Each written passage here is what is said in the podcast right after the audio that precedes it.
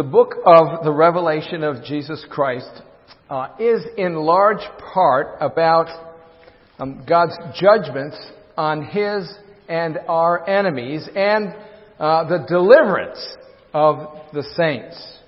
It's a book of encouragement.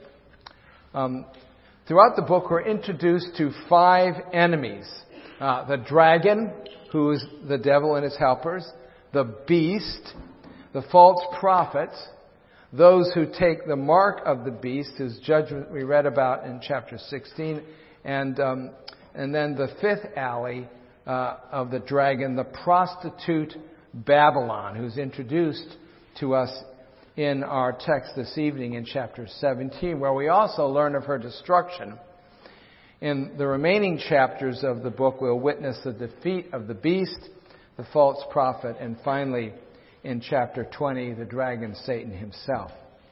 So read along in, uh, with me in Revelation 17. We'll read just a little bit into chapter 19. Revelation 17. Then one of the seven angels who had the seven bowls came and said to me, Come, I will show you the judgment of the great prostitute who is seated uh, on many waters, uh, with whom the kings of the earth have committed sexual immorality, and with the wine of whose sexual immorality the dwellers on earth have become drunk.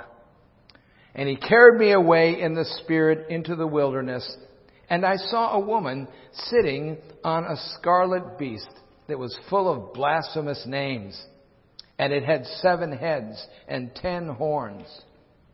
The woman was arrayed in purple and scarlet and adorned with gold and jewels and pearls, holding in her hand a golden cup full of abominations and the impurities of her sexual immorality. And on her forehead was written a name uh, of mystery Babylon the Great, mother of prostitutes and of earth's abominations. And I saw the woman drunk with the blood of the saints, the blood of the martyrs of Jesus. When I saw her, I marveled greatly. But the angel said to me, Why do you marvel? I will tell you the mystery of the woman and the beast with the seven heads and the ten horns that carries her. The beast that you saw was and is not, and is about to rise from the bottomless pit and go to destruction. And the dwellers on earth whose names have not been written in the book of life from the foundation of the world will marvel to see the beast because it was and is not and is to come. This calls for a mind of wisdom. The seven heads are seven mountains on which the woman is seated. They are also seven kings, five of whom have fallen, one is, and the other is not yet come. And when he does come, he will remain only a little while. As for the beast that was and is not, it is uh, the, an eighth, but it belongs to the seven, and it goes to destruction. And the ten horns that you saw are ten kings who have not yet received royal power, but they are to receive authority as kings for one hour together with the beast. These are of one mind, and they hand over their power and authority to the beast. They will make war on the Lamb, and the Lamb will conquer them. For he is the Lord of lords and the King of kings, and those with him are called chosen and faithful. And the angel said to me, The waters that you saw where the prostitute is seated are people and multitudes and nations and languages. And the ten horns that you saw, they uh, and the beast will hate the prostitute. They will make her desolate and naked and devour her flesh and burn her up with fire. For God has put it into their hearts to carry out his purposes by being of one mind and handing over their royal power to the beast until uh, the words of God are fulfilled. And the woman that you saw is the great city that has dominion over the kings of the earth. After this, I saw another angel coming down from heaven, having great authority, and the earth was made bright with her glory. And he called out with a mighty voice, Fallen, fallen is Babylon the Great. She has become a dwelling place for demons, a haunt for every unclean spirit, a haunt for every unclean bird, a haunt for every unclean and detestable beast. For all nations have drunk the wine of the passion of her sexual immorality, and the kings of the earth have committed immorality with her, and the merchants of the earth have grown rich from the power of her luxurious living. Then I heard another voice from heaven saying, Come out of her, my people, lest you take part in her sins, lest you share in her plagues, for her sins are heaped high as heaven, and God has remembered her iniquities. Pay her back as she had paid back others, and repay her double for her deeds. Mix a double portion for her in the cup she mixed. As she glorified herself and lived in luxury, so give her a like measure of torment and mourning, since in her heart she says, I sit as a queen, I am no widow, and mourning I shall never see. For this reason, her plagues will come in a single day death and mourning and famine. And she will be burned up with fire, for mighty is the Lord God who has judged her. And the kings of the earth who committed sexual immorality and lived in luxury with her will weep and wail over her uh, when they see the smoke of her burning, and they will stand far off in fear of her torment and say, Alas, alas, you great city, you mighty city Babylon, for in a single hour your judgment has come. And the merchants of the earth weep and mourn for her, since no one buys their cargo anymore cargo of gold, silver, jewels, pearls, fine linen, purple cloth, silk, scarlet cloth of all kinds of scented wood, all kinds of articles of ivory, all kinds of articles of costly wood, bronze, iron, and marble, cinnamon, spice, incense, myrrh, frankincense, wine, oil, fine flour, wheat, cattle, she and sheep and goats and chariots and slaves, that is, human souls. the fruit from which your song, the fruit uh, for which your song your soul longed has gone from you, and all your delicacies and your splendors are lost to you, never to be found again. The merchants of these wares who gained wealth from her will stand far off in fear of her torment, weeping and mourning aloud, Alas, alas, for the great city that was clothed in fine linen and purple and scarlet, adorned with gold, with jewels, and with pearls in a single hour, all this wrath has been laid waste. And all the ship and, and all shipmasters and seafaring men, sailors, and all whose trade is on the sea stood far off and cried out as they saw the smoke of her burning. What city is, was like the great city? And they threw dust on their heads as they wept and mourned, crying out, Alas, alas, for the great city where all who had ships at sea grew rich by her wealth. For in a single hour she has been laid waste. Rejoice over her, O heaven, and you saints and apostles and prophets, for God has given judgment for you against her. Then a mighty angel took up a stone like a great millstone and threw it into the sea, saying, So will Babylon, the great city, be thrown down with violence and will be found no more. And the sound of harpists music- and musicians and flute players and trumpets, trumpeters will be heard in you no more. And a, a craftsman of any craft will be found in you no more. And the sound of the mill will be heard in you no more. And the light uh, of a lamp will shine in you no more and the voice of the bridegroom and the bride will be heard in you no more.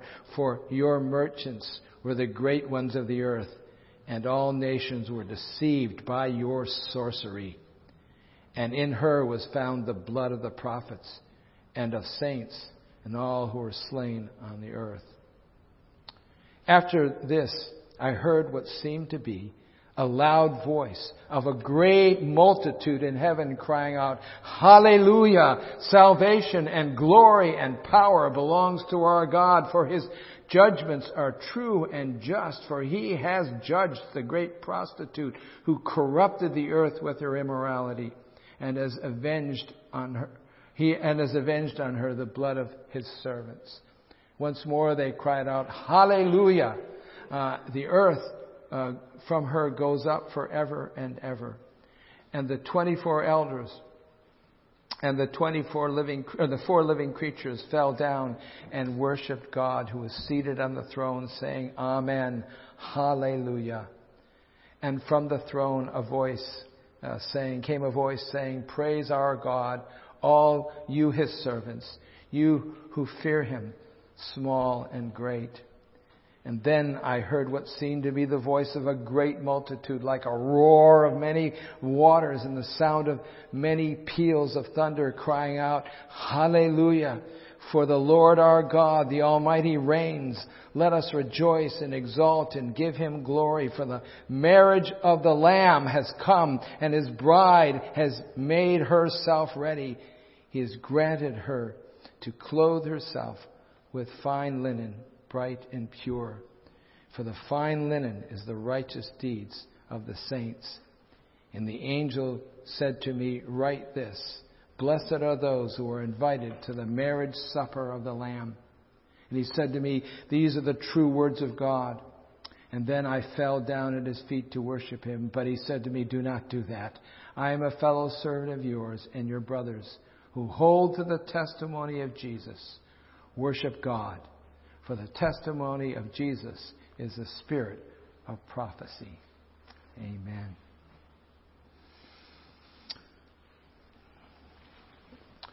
Well, this uh, makes up the um, the fifth of the.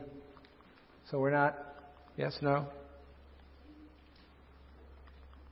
Hello. Am I? Uh, we've got the overhead, or is that? Um... Okay. I'm pressing buttons. Ah, there we go.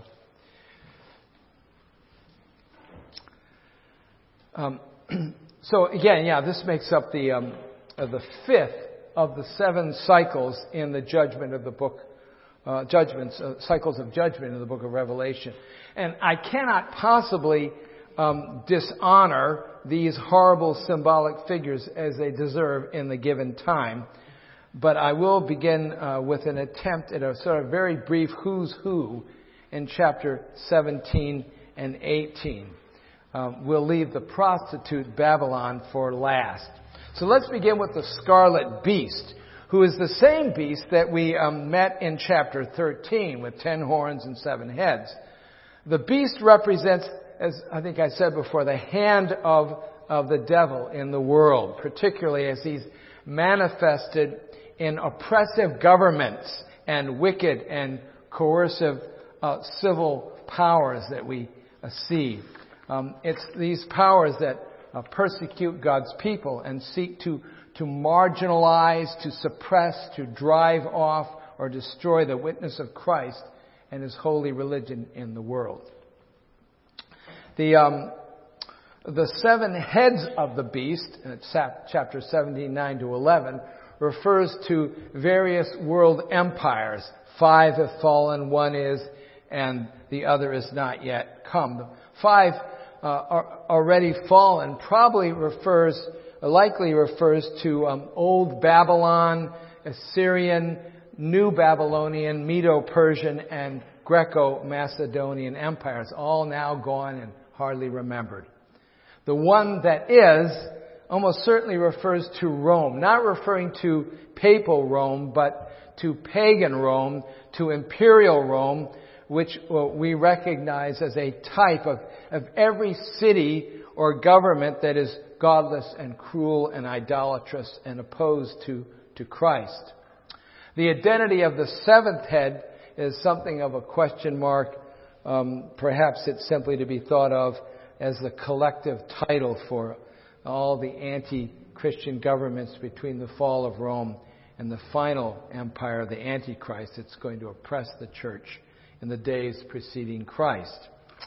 Well, then let's look at the ten horns. The ten horns are uh, kingly confederates of the beast, enemies of God, enemies of God's people, um, that the, the devil enlists to help him in his final struggle. They're probably to be taken as human characters, world figures, influential people in world politics and education, science, industry. They're the ones that the psalm speaks of as the kings of the earth who take their stand and the rulers who gather together against the Lord and against his anointed one. They are the dupes of the devil who suppose they're helping to bring about a, a, a progressive new world order that will be beneficial to mankind without God and without Christ. Um, and uh, and uh, that's uh, that, that's the ten horns. Um, they are of one mind, we're told. The angel informs us in verse 13, and they hand over power and authority to the beast. Finally, um, the many waters um, upon which the prostitute and uh, the scarlet beast sits um, is identified uh, to John by an angel in uh, verse uh, 15, uh, chapter 17, verse 15, as the people, the multitudes, the nations, and languages, which reminds us that this vision touches all people everywhere. Uh, or to say it another way, um, this conflict between the beast and the dragon and the Lord touches uh, all men of every age and every place, uh, including ourselves today. Um, but um, of course, the great figure um, to reckon with in these chapters is the prostitute, um, also called Babylon. You notice how much sexual imagery is used here uh, as sort of an Old Testament picture of betrayal of Christ, betrayal of God. Uh, the, the Israel goes off and prostitutes itself to um, the nations. And so that's a very vivid imagery uh, that's used here.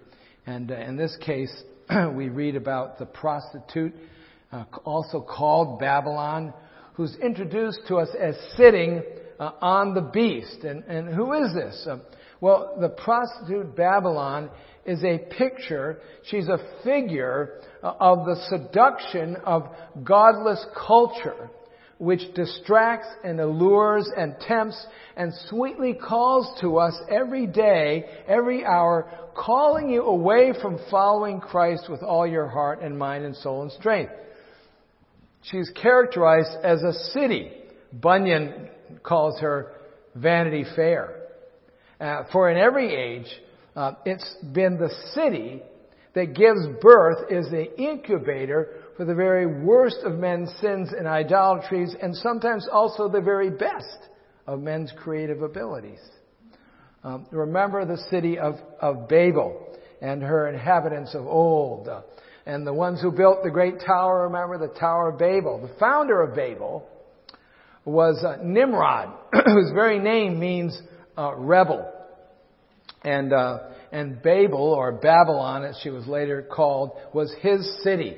It was a city of rebellion. It was a symbol, and is a symbol throughout the Bible, of godless society and its pretensions, its persecutions, its pleasures and sins. Uh, Nimrod and his, and, and his city were, uh, were seeking, not seeking to exalt the Lord God, Rather, you remember it was a city that was founded and dedicated to the glory and the exaltation of man to the exclusion of God. Uh, the tower that they built, the Tower of Babel, was an attempt to establish their own religion. It was a symbol of their rejection of God and His eternal purpose to fill the earth with the knowledge of God as the waters cover the sea. They rejected that. And they built this place of pagan worship. In other words, Babylon uh, was a city of the world that reflected and magnified the spirit of the sinful world of that day and reflects that same spirit today.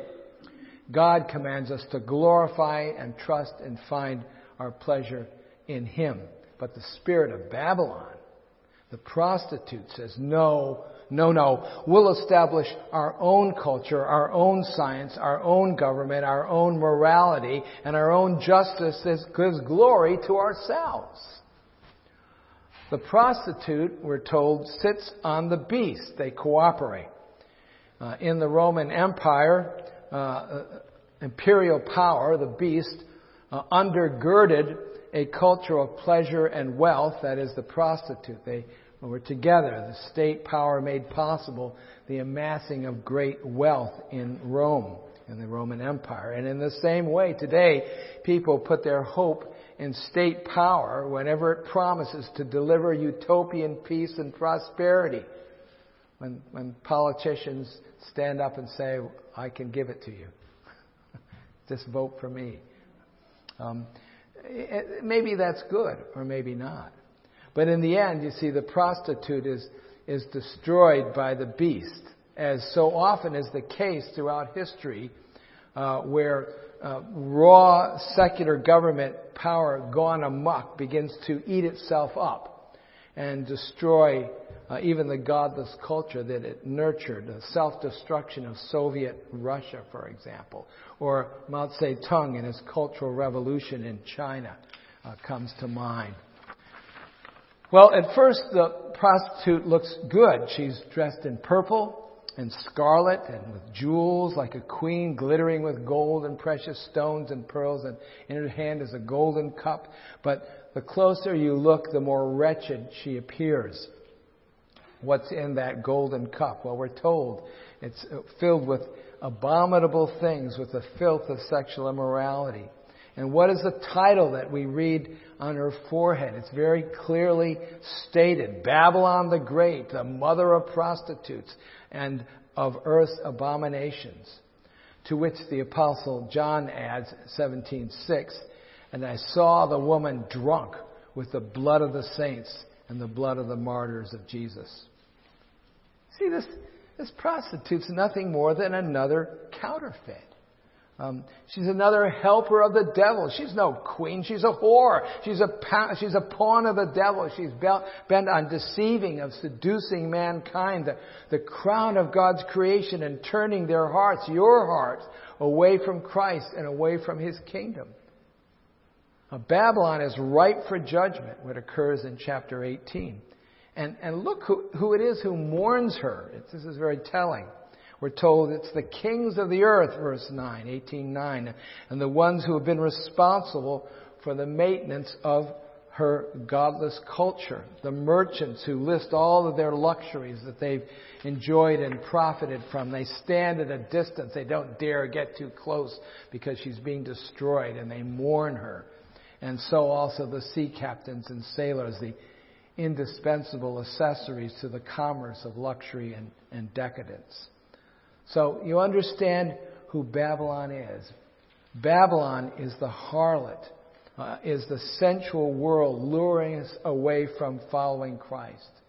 Uh, the same Apostle John in his first epistle warns about Babylon, saying, Do not love the world or anything in the world, for uh, for the, the, if anyone loves the world, the love of the Father is not in him. For everything in the world, the cravings of sinful man, the boasting of what he has and does, um, and the lust of his eyes comes not from the Father, but from the world. The world and its desires pass away, but the man who does the will of God lives forever. But what does this prostitute care for the will of God? That's the very thing she hates and teaches her subjects to hate, or at least to disregard. Uh, brethren, who is not, who of us are not forever bombarded with the song of Babylon. If only I had a little more money or a little more prestige or a little more reputation in society or a little more education or I could have more toys and, and more pleasures and perks and powers that I ought to have, that I'm entitled to. The prostitute plays to our fears, plays to our flesh, plays to our lusts. And she loves your computer, by the way. Um, and your smartphone, only a click away from Amazon. I always like to bust on Amazon.com, whose whose fulfillment center will deliver whatever you want uh, at your door tomorrow and on your credit card uh, with offers of endless credit. Um, so if you feel sad or you feel depressed or empty, there's a counterfeit gospel to fill your heart. If you don't have Jesus, you can have the merchants and the cargoes of gold and silver and silk and horses and chariots and electric toys to distract and satisfy you. But very often, listen to this, very often the price of those things, and you know this, the price of those things, those luxuries, the price of those comforts, the price of the reputation or the beauty that we would like is greater than any Christian ought to pay. Or as Benjamin Franklin would have said it, we're tempted to pay too much for our whistle. They get out of hand so easily. And they demand in return less time for Jesus, less time for church, less money for missions, less interest in spiritual things, less interest in serving other people, less interest in your heart and soul and, and preference to, to your flesh. It, it demands more concern for self and less concern for the welfare of others. Uh, greater interest in the here and now and less interest in an, in an eternal future. That's what the prostitute is all about. That's how we may best understand it. But God calls you and I uh, to serve and to serve Him alone. We're to order our lives and the lives of our families and to point our wives and our husbands and children to Jesus and to eternity and to the glory of God and not to ourselves exclusively and not our pleasures and comforts and the glories of men. We are to push away uh, the worship of materialism whenever uh, we can. Um, we are to send the good news of the saving gospel throughout our communities and in our world. We're to build a culture that exalts Christ in arts and business and government. Uh, and that is an agenda which is very opposite of the business of the prostitute of Babylon. Well, that was um, that was point A. Uh, but take note, um, the text revolves around the promise of the destruction of Babylon.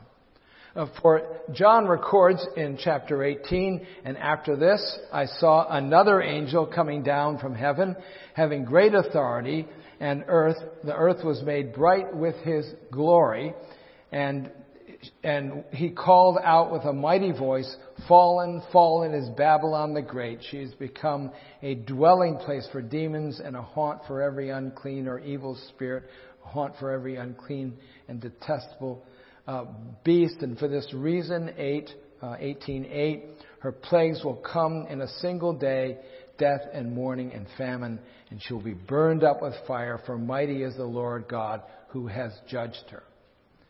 The beast and the dragon and the false prophet will all make war against the Lamb. And they do make war against the Lamb, even around us. Uh, the Lamb will conquer them. For he is the Lord of lords, and he is the King of kings, and those with him are called, chosen, and faithful. So there's a battle that's taking on, uh, that's taking place, as I've said many times, right now, as the children of God, the people of the church, seek to resist and even conquer the seductive secular culture in which we live. And that's a struggle that will take place also in one final battle at the end of the age and then it will be quickly over. But, but see in this text how God is calling us out of the city, out of Babylon, away from the service of self and the devil. Chapter 18 verse 4, I heard another voice, come out of her, my people, lest you take part in her sins, lest you share in her plagues, for her sins are heaped high as heaven, and God has remembered her iniquities. Um, Jesus speaking um, warning of the same thing. Uh, and speaking of his coming day, he says, Remember Lot's wife.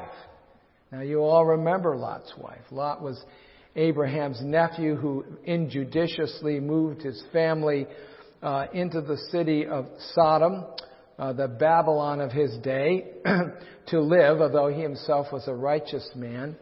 Uh, and when God was compelled to destroy that miserable place, you remember he sent angels to escort Lot and his family to safety.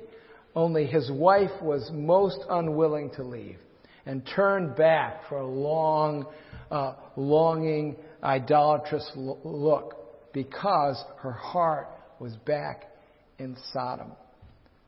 And she was turned to a pillar of salt. So, where is your heart? Um, there is uh, an attraction to Babylon in every one of our hearts. We always need to beware of the seductions of a life and culture that is no friend to Christ our soul. Uh, the, the devil will not weep at your grave, brothers and sisters. The only one who truly loves you is the Lord Jesus. And he gives us um, this vision in the book of Revelation as a warning to warn us of the devil and his grip on the world.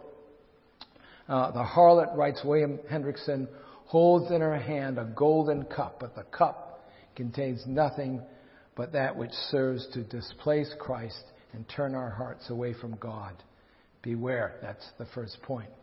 But the fifth cycle does not end on a note of warning, but rather, um, like the other four sections that we've already covered, it ends in triumph. It ends with the return of Christ and uh, with um, uh, and with His glory. Uh, in this case, it ends with a brief description of a great celebration. Um, a few weeks ago, I think it was in February, the 28th of February, we celebrated the Lord's Supper together, which is just a small earthly foretaste of what one day we'll enjoy in the marriage supper of the Lamb, described for us in the first 10 verses of Revelation 19. With the final destruction of the prostitute, uh, which I believe will occur more or less together with the destruction of the beast and the false prophet and the dragon, although they're all separately discussed. Uh, the apostle hears what he describes as a great roar, uh, a great multitude. We've heard about this roar in heaven and this multitude in heaven shouting, Hallelujah! Salvation and glory and power belong to God for the, his judgments are just and true and he's judged the great prostitute who corrupted the earth in her immorality and has avenged on her the blood of his servants. And once more they cried out, Hallelujah! The smoke from her goes up forever and ever. And who is this multitude rejoicing? Um, it is all of those not corrupted by the harlot Babylon. That is to say, all those who have not been sucked in, who have not been corrupted by the luxuries of a secular, godless world. It's all those who have taken not the mark of the beast, but the mark of the living God, which is the Holy Spirit. And it's those who remain faithful to the end of their days, however many days God may give you. They're the ones who will be rejoicing on the day described here in Revelation 19. Everyone gathered here this evening, I pray. The Bible calls it the wedding, uh, the wedding of the Lamb to his bride. Um, and uh, the Lamb, of course, is the Lord Jesus. Uh, the lion, uh, the eternal Son of God, who became a lamb to take away the sin of the world. And who is the bride? The bride is the church that he has made ready for himself and is making ready for himself. The bride is the church of Christ, the chosen and faithful followers, as the text names us, whose names have been written in the Lamb's book of life. More on that soon. A great multitude that God has gathered and called out from the nations and from uh, every age and every tongue, including all of you who've been saved and who confess Christ as your Savior and Lord. And those robes, those, those bright, clean linens, those are your righteous deeds, deeds that have been made righteous by the blood of Christ and performed in love and obedience and grace and power. Uh, read the parable of the wedding feast in Matthew 22. Read the parable of the ten virgins in Luke 25. For as the angel said to John, uh, verse 9, 19:9, blessed are those who are invited to the marriage supper of the Lamb. And he added, These are the true words of God. Uh, brethren, the church of Christ is the betrothed of Christ. He's paid the dowry for her. And the time of our celebration uh, is together is, is coming. Uh, the day when the bridegroom will, will seek out his bride is relatively close. We need to be ready and prepared. The feast will last for eternity. But, need I say it, some will not be there at that supper. Uh, those who belong to the dragon, those who have been bullied by the beast or deceived by the false prophet or seduced by the, uh, by the prostitute, seduced that is by the spirit of the world. Those who are so taken and allured uh, by the comforts and the luxuries and the cleverness and the bankrupt philosophies of this world that they've lost sight or lost confidence in Jesus and in the power of His gospel people, I suppose, who were never saved.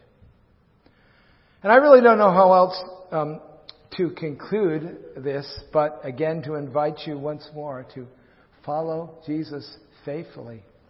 And if you've never been saved or not sure, then, then throw off the devil, give him the slip, and, and throw off your proud self sufficiency and ask Jesus to save you today and purpose uh, to set steady eyes on Him ever after.